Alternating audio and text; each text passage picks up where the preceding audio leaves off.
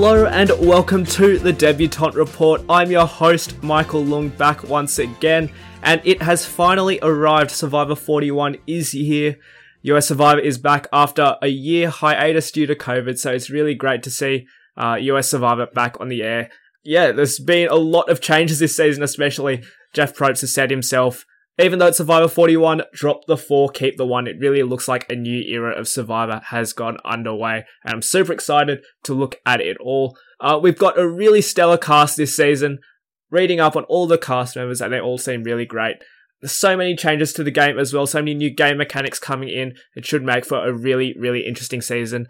And here on the Debutante Report, we'll be looking to recap every single episode this season so you guys get the full look at what's going on at Survivor 41 this season.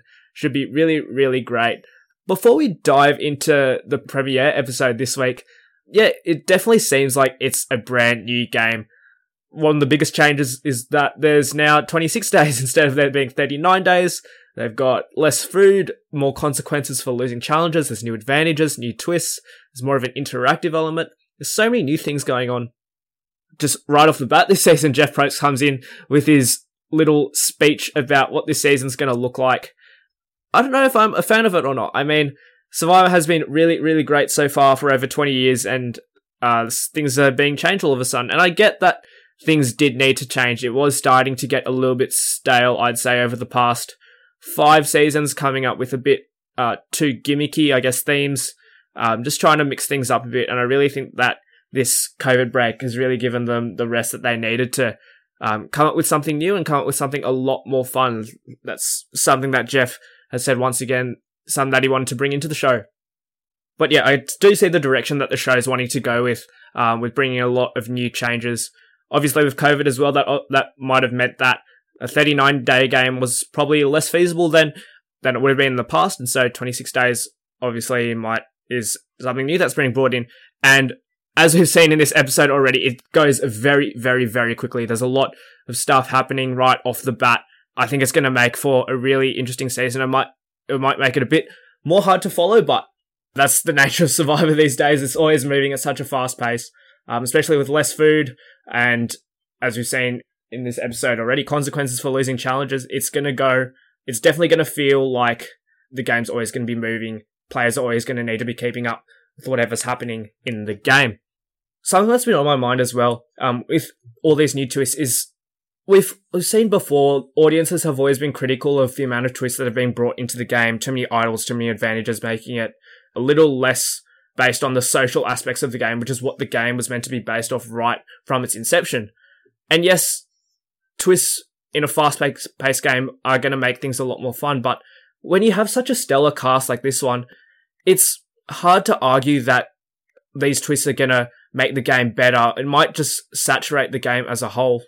If you look back towards the golden era seasons of Survivor, like China, Micronesia, Tocantins, Samoa, that kind of period of seasons, you there weren't a lot of twists, and you had a really great cast playing the game, and so you didn't need all these new twists and advantages to make the game entertaining. And there's a reason why those seasons are some of the most popular seasons in Survivor is that you had really great casting and a lot of really great gameplay in and of itself. So, yes, twists do make things exciting, but when you've got a cast like this, season 41, after looking at all these cast interviews, we've got a really great cast in our hands. I think that it might be good as well to just let the players play because all of them want to play and adding more twists might make it a little bit more, yeah, the game a bit more saturated and a bit more hard to follow and not as flowy as it normally is.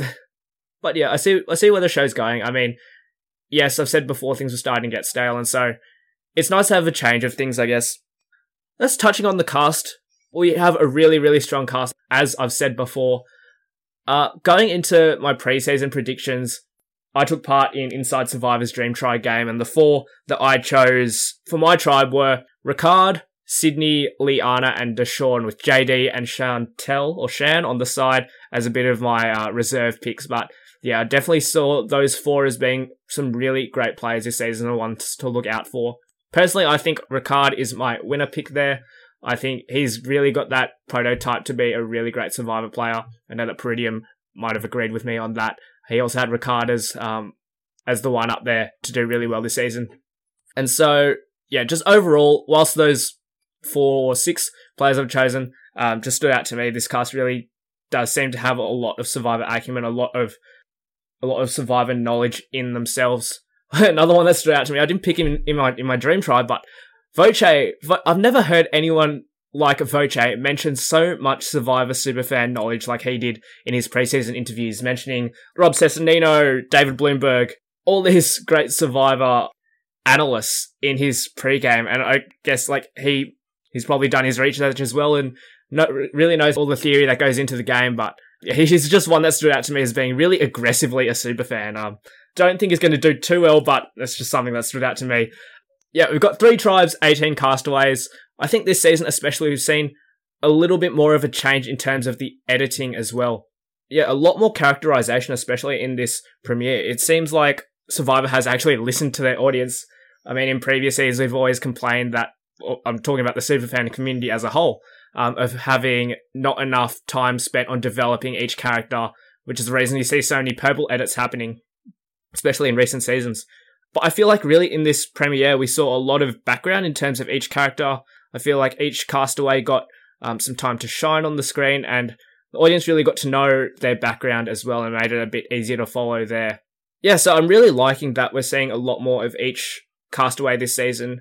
And the second thing as well, um, a bit more transparency in the way that Survivor shot, like I know in previous seasons, especially 35 and more recently as well. The superfan community has really been a bit annoyed at how many idols and advantages there are in play. But we'll get into we'll get into the advantages a bit later. But the fact that production is showing us like right off the start of the show uh, where some of the advantages are being hidden, it really makes it seem like things aren't as rigged. Like survivors aren't telling castaways where idols are hidden, as was a big conspiracy during Ben's win in 35.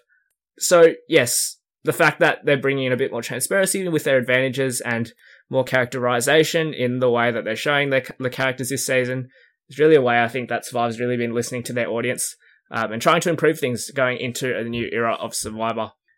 We've done a lot of talking already about the pre-game. No, I haven't even dived into the game yet, but there's so much to talk about in this episode. Uh, we'll get we'll get right into it. Right off the bat, we saw the first challenge right off the barge. Yeah, that really brought me back to past US seasons. It's just been yeah such a long time since we've seen um, US Survivor. So yeah, really great to have that back. Yeah, it was just really great to see. Uh, yeah, we saw Ua win the first challenge. We got Ua, uh, Luvu, and Yase funky tribe names there. But yeah, all win the first challenge and they win their first supplies.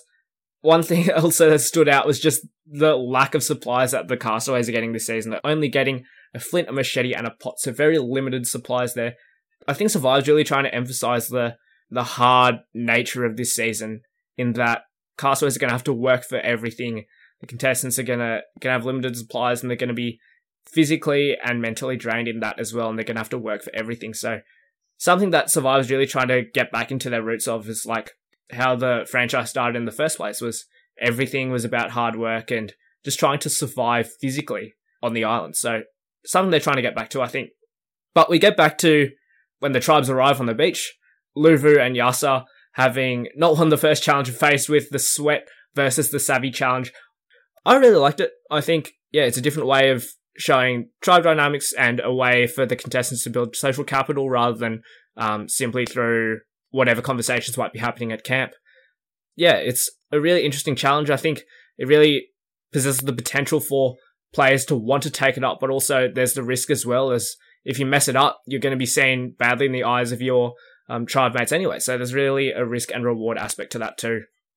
Yeah, it seems like the show's really trying to add a lot more risk to the game than there has been previously. Yes, there's a potential for this challenge for castaways to maybe gain favor with their tribe when they complete the challenge, but yes, it's a lot riskier if you fail it.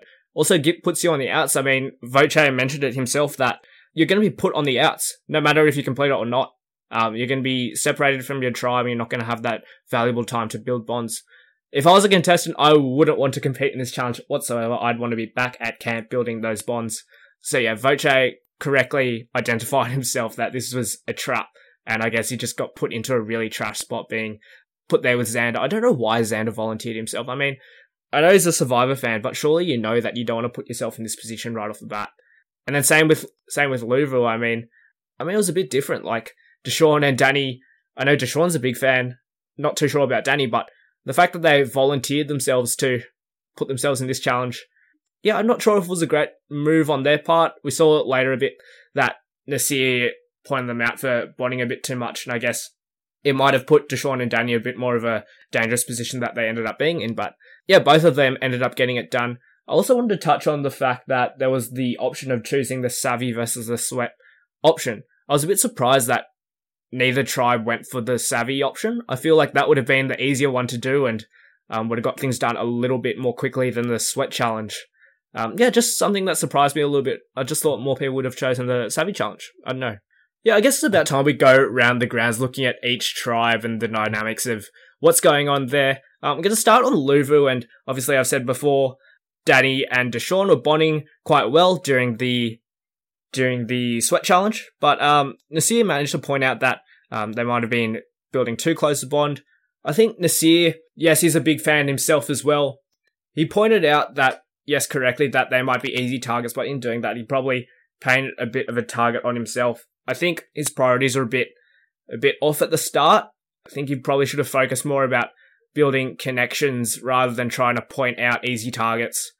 Yeah, just something that stood out to me. I think I think Luvu were lucky that they didn't go to tribal this episode because Naseer Naseer probably would have been the one to go off that. But yeah, we never know what would have happened. Moving on to Yase, um, everyone seems to be bonding quite well across the other two tribes are in Yase.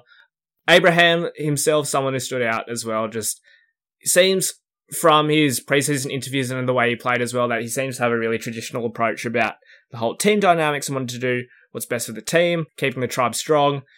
Obviously, Survivor these days isn't really like that. I feel like he would have been an easy boot. Pre-game, he was one easy boot for me and didn't probably do himself many favors um, by throwing out someone's name straight away. You always want to build those bonds right off the bat.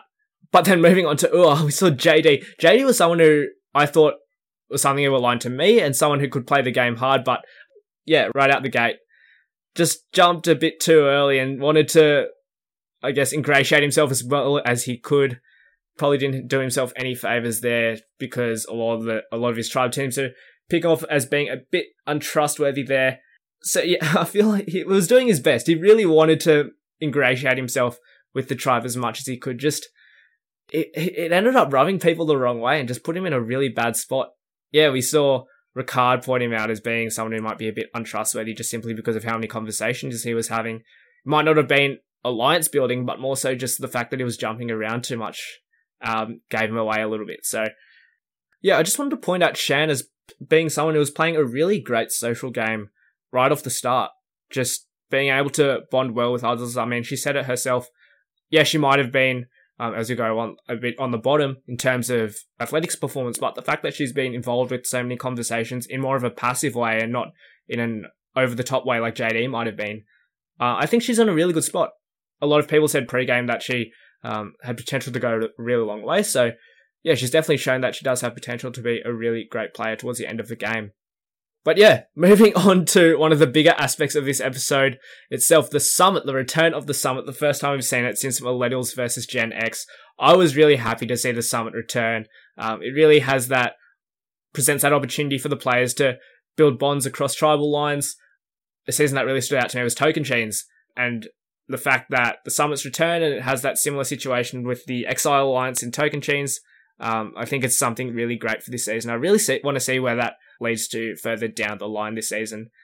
Obviously, a lot of Survivor fans knew that if you get picked to go on one of these things, you're immediately separating yourself from the tribe, and so it doesn't always put you in a really great spot, but it does give you the potential to win an advantage or, yeah, something to help you in the game. So there is that risk and reward there. Personally, myself, I would want to stick with the tribe. You never want to separate yourself from the tribe um, so early in the game as well. And so, yeah, you could see so many of the castaways didn't really so many of the castaways knew that and didn't really want to stick their neck out so early in the game.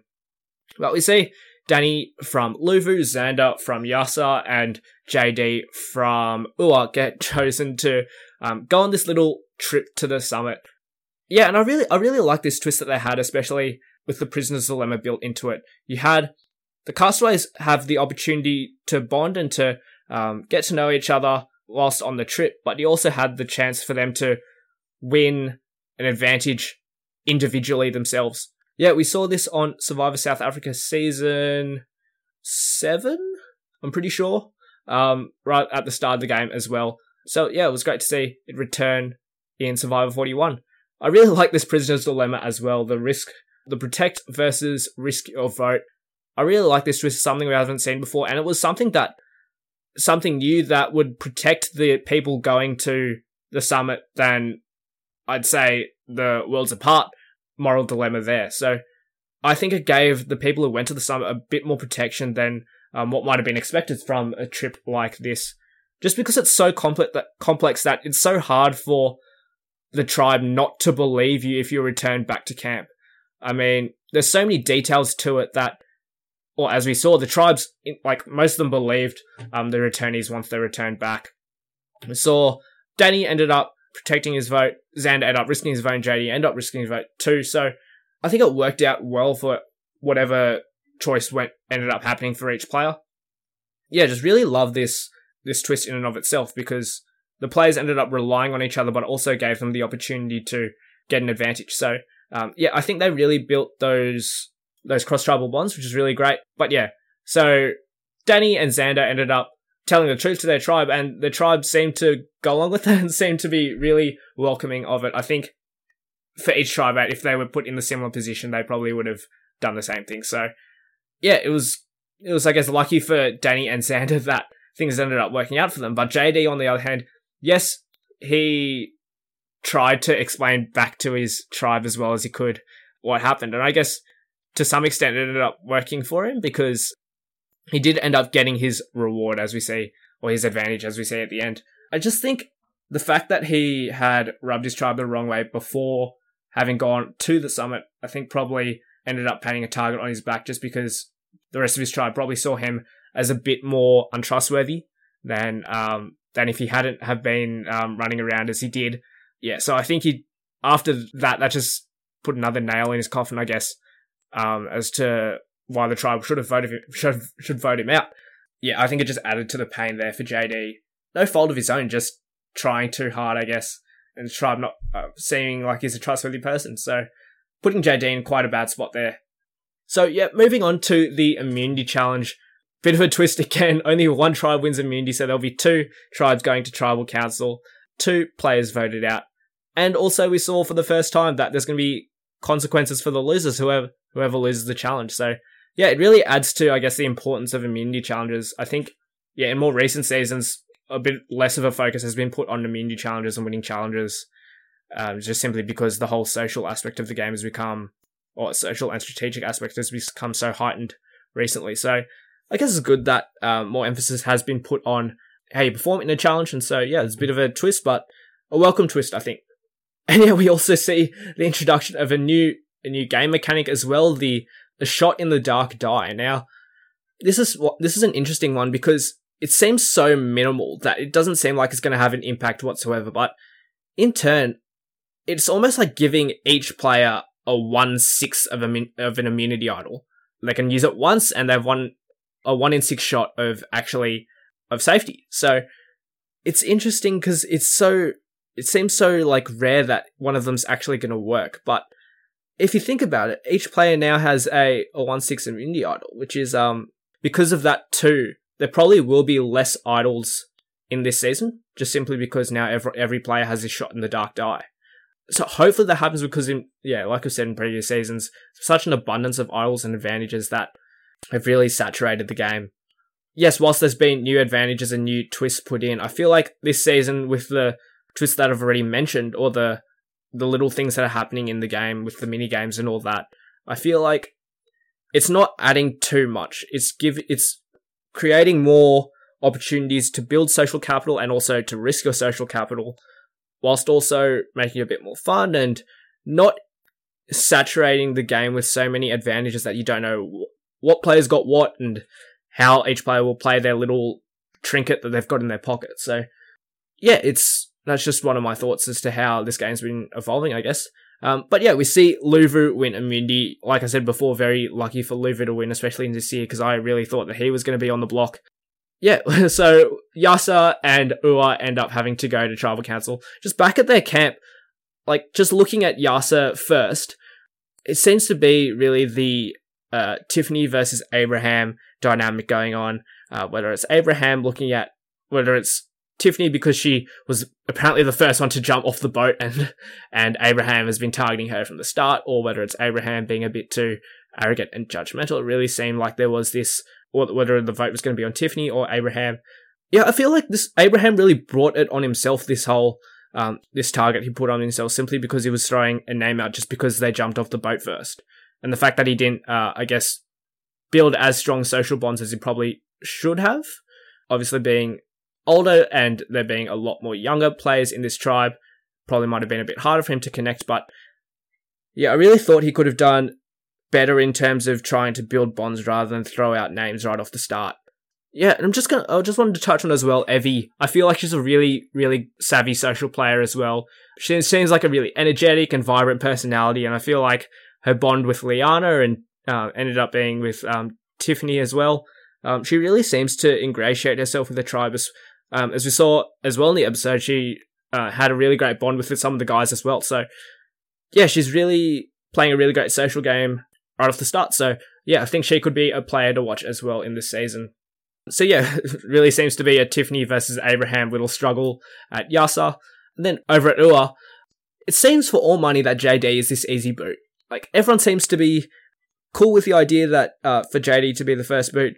I guess after the challenge, Sarah probably got a bit paranoid about that she might be on the block just because of the puzzle, and maybe Shan as well. But because of Shan's great social game, she wasn't really targeted as much. And I guess, yeah, Sarah might have been seen as the easy target there, but yeah, for some reason, like, Brad ends up throwing Sarah's name out right to her face as well as Shan. And I feel like that's probably not something you want to do going to tribal council. I mean, yeah, probably a social blunder on Brad's behalf.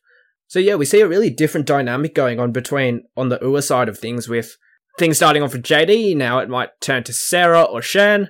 We don't really know there, but yeah, there's a lot of convo- conversations going on on the Ua tribe side of things.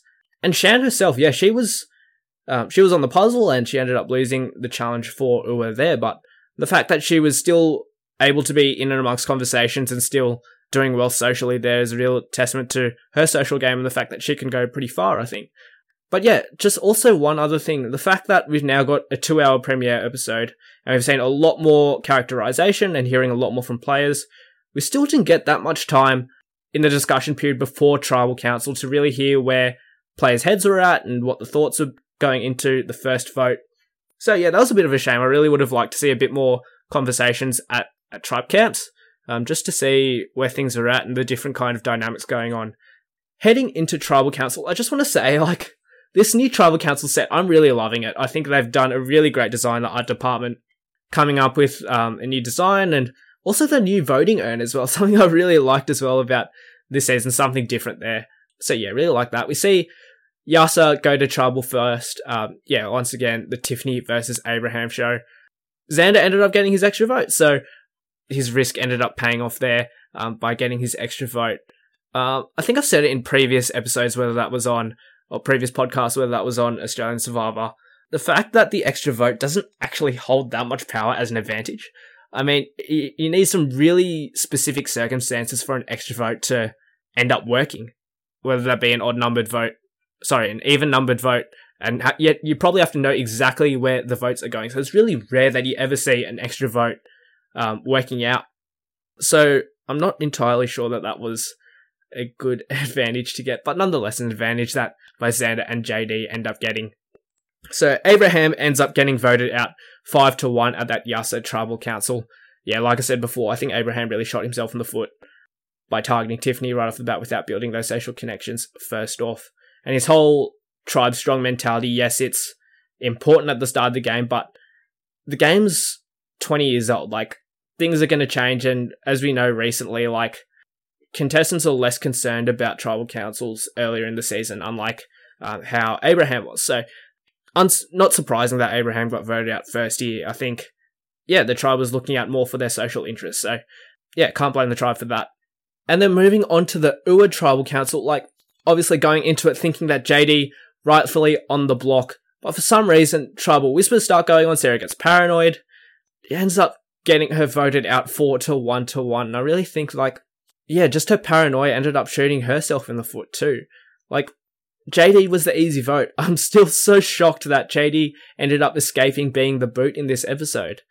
There were whispers going on. Ricard with Shan and Sarah trying to whis- whispering early into that trial ended up being, yeah, ended up being a live tribal council. I mean, we don't see though too many pure live tribal councils happening too often. Just so many whispering going on. I'm also surprised that Brad didn't get more votes just because he was shown to have, I guess, a less social knowledge and a lack of care for his own social preservation by throwing names out. I really would have thought they were going for Brad in that situation, but things must have changed in those whispers. I think JD was in amongst it as well um, to get Sarah voted out four to one to one. Yeah, just shocked once again that JD um, escaped being a boot in that episode. So he lives to see another day. I really felt bad for Sarah in that moment. I felt like she really had potential to go far. Her and Shan seem to have quite a strong bond there. I don't know why Shan ended up turning on Sarah. I'll have to read into that in exit interviews maybe. But yeah, a really lively tribal council in the first episode there. And yeah, just that brings us to the end of the first episode. I mean, there was so much to go through there. I've really got high hopes for this season to be a really great season. This cast seems really, really great, as I've said before. Looking at predictions for next week, we didn't end up getting a next week on Survivor little snippet that we normally get at the end of each episode. But yeah, just predictions for next episode. I really don't have that many simply because you have no idea what's going to happen this season. Um, things could change instantly so many things that could go on. But um, like I said before, probably the one that stands out to me is if Luvu go to tribal council and Naseer might be um, one of the ones that could be voted off there. But yeah, like I said, you never know. Things could change so quickly in the space of, what's it, two, three days in Survivor.